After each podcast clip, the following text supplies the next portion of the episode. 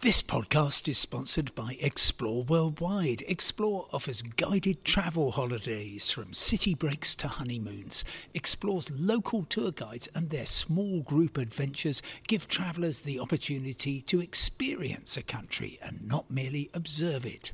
Whether it's a food and drink tour in the hilltop towns of Tuscany or a walking tour in the rice fields of Vietnam, Explore puts their trust in the quality of their local tour leaders so you get a better insight into your holiday destination. Head to exploreworldwide.com. Hello and welcome to today's independent travel podcast with me, Simon Calder, still in beautiful Marrakesh, just looking out the window here, and it's a very cloudy day. Um, a little bit cool out, actually, even though we're still in the first half of October, but all the better for being here. And I am very glad that I wasn't in uh, Westminster today, although I was the kind of warm up act for the Transport Select Committee. Yes, they very kindly asked me to uh, be the first guest um, at their session on transport disruption in the UK during the summer and whether it's continuing, which it most definitely is and uh, I was down the line from a beautiful garden here in Marrakesh. So I said, Look, it's been awful on trains because of all the strikes, on boats because of the problems at Dover, and more particularly on planes. Basically, because we've had so many cancellations, particularly from British Airways and from EasyJet, and that is an extreme detriment to the consumer. And also, when planes are cancelled at short notice, which is the worst possible time, and there's been a good, very good number of those on uh, EasyJet, some on Wizz Air too, and other airlines, uh, the companies simply aren't fulfilling what the government told them the rules were at the start of the summer, which is you cancel a plane, you airline have to find the passengers alternative flights as soon as possible you have to book them accommodation and you have to tell them their rights, including for compensation if that's appropriate. Anyway, the airlines have taken one look at this and thought, can't really be bothered to do that, thanks. And so we have had a miserable uh, summer. So, well, they invited British Airways and EasyJet to come along and I think it's fair to say if I were either of the representatives, Lisa Tremble of British Airways, Sophie Dekkers of EasyJet, I'd be feeling quite good about my con- contribution now because, um, well, they kind of managed to skate over those key issues and talk a long time about ID check problems, which certainly there have been, about um, the tightness of the labour market, about what exactly counts as extraordinary circumstances. So they got off all right, I think, from that, and they will be, um, I hope, um, maybe challenged a little more hard the next time. But um, in a busy old session, it's difficult to uh, make sure that everything cuts through. On the trains, well, we learnt that the West Coast mainline rail disruption should be all over by Christmas. Richard Scott, representing Avanti West Coast, um, said, Look, it's not good enough. We're focused on making it better. We want to deliver better services for our passengers, our communities, the businesses we serve, and cancellations are now down to 1 in 20. Still higher than we'd like, but still better than it was at the start of the summer.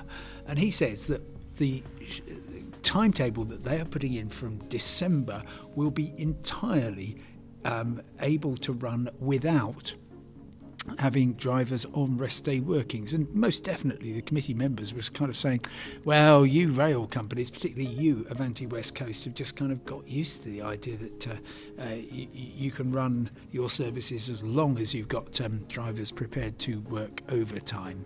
We shall see if this happens. Um, the General Secretary of the RMT Union, uh, which of course has uh, been on strike, I think, eight times so far this summer, uh, said that, um, well, we could settle these disputes with a bit more money. Um, and he also warned that um, uh, the employers will have to back down, frankly, on some of the demands they're making of us. Well, that doesn't sound particularly um, uh, compromising. We'll see what happens there.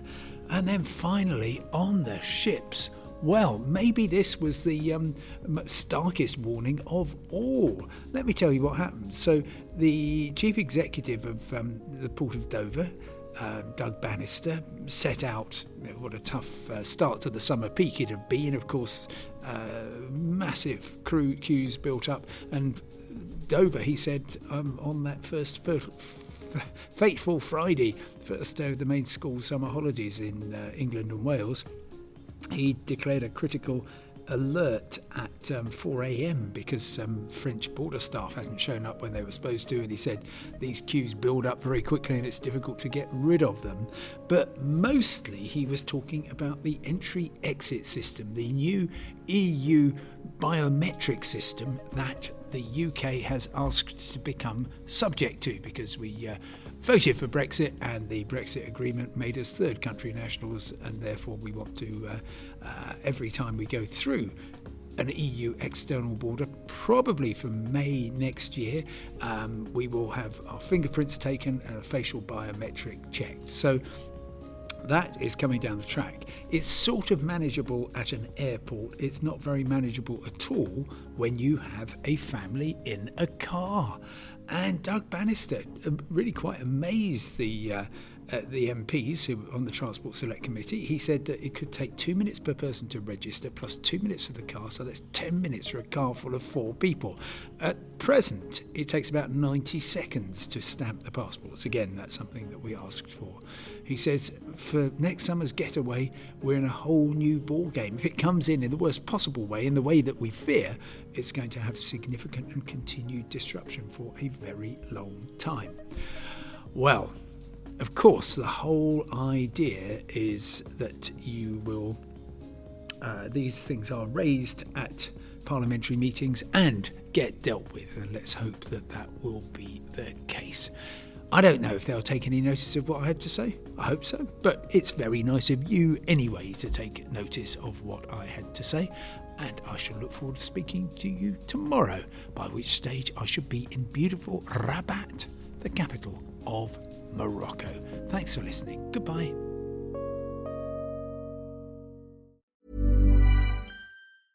Mom deserves the best, and there's no better place to shop for Mother's Day than Whole Foods Market. They're your destination for unbeatable savings, from premium gifts to show-stopping flowers and irresistible desserts. Start by saving 33% with Prime on all body care and candles. Then get a 15-stem bunch of tulips for just $9.99 each with Prime. Round out Mom's menu with festive rosé, irresistible berry chantilly cake, and more special treats. Come celebrate Mother's Day at Whole Foods Market. Hey, it's Danny Pellegrino from Everything Iconic. Ready to upgrade your style game without blowing your budget? Check out Quince. They've got all the good stuff shirts and polos, activewear, and fine leather goods, all at 50 to 80% less than other high end brands. And the best part? They're all about safe, ethical, and responsible manufacturing. Get that luxury vibe without the luxury price tag. Hit up quince.com slash upgrade for free shipping and 365 day returns on your next order. That's quince.com slash upgrade.